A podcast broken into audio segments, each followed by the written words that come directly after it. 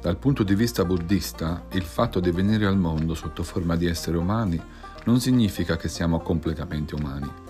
Dobbiamo imparare a diventarlo pienamente, accrescendo la nostra maturità.